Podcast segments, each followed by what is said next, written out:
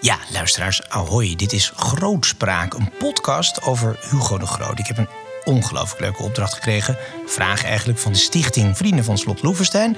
die dit prachtige middeleeuws kasteel in stand wil houden. Wil jij eens een podcastserie maken over Hugo de Groot... en dan het naar het nu trekken. Hè? Hugo de Groot, iedereen weet natuurlijk nog van de lagere school... in de boekenkist hier vertrokken een van de grootste denkers van de 17e eeuw. En wat zeggen de geschriften, wat zegt het denken, wat zegt het leven van Hugo de Groot over deze tijd? Wat voor relevantie heeft die man? Dus 400 jaar na de ontsnapping vanuit Slot Loevestein is dit Grootspraak. Een podcast waarin ik, Jort Kelder, gesprekken voer in de geest van Grootjes.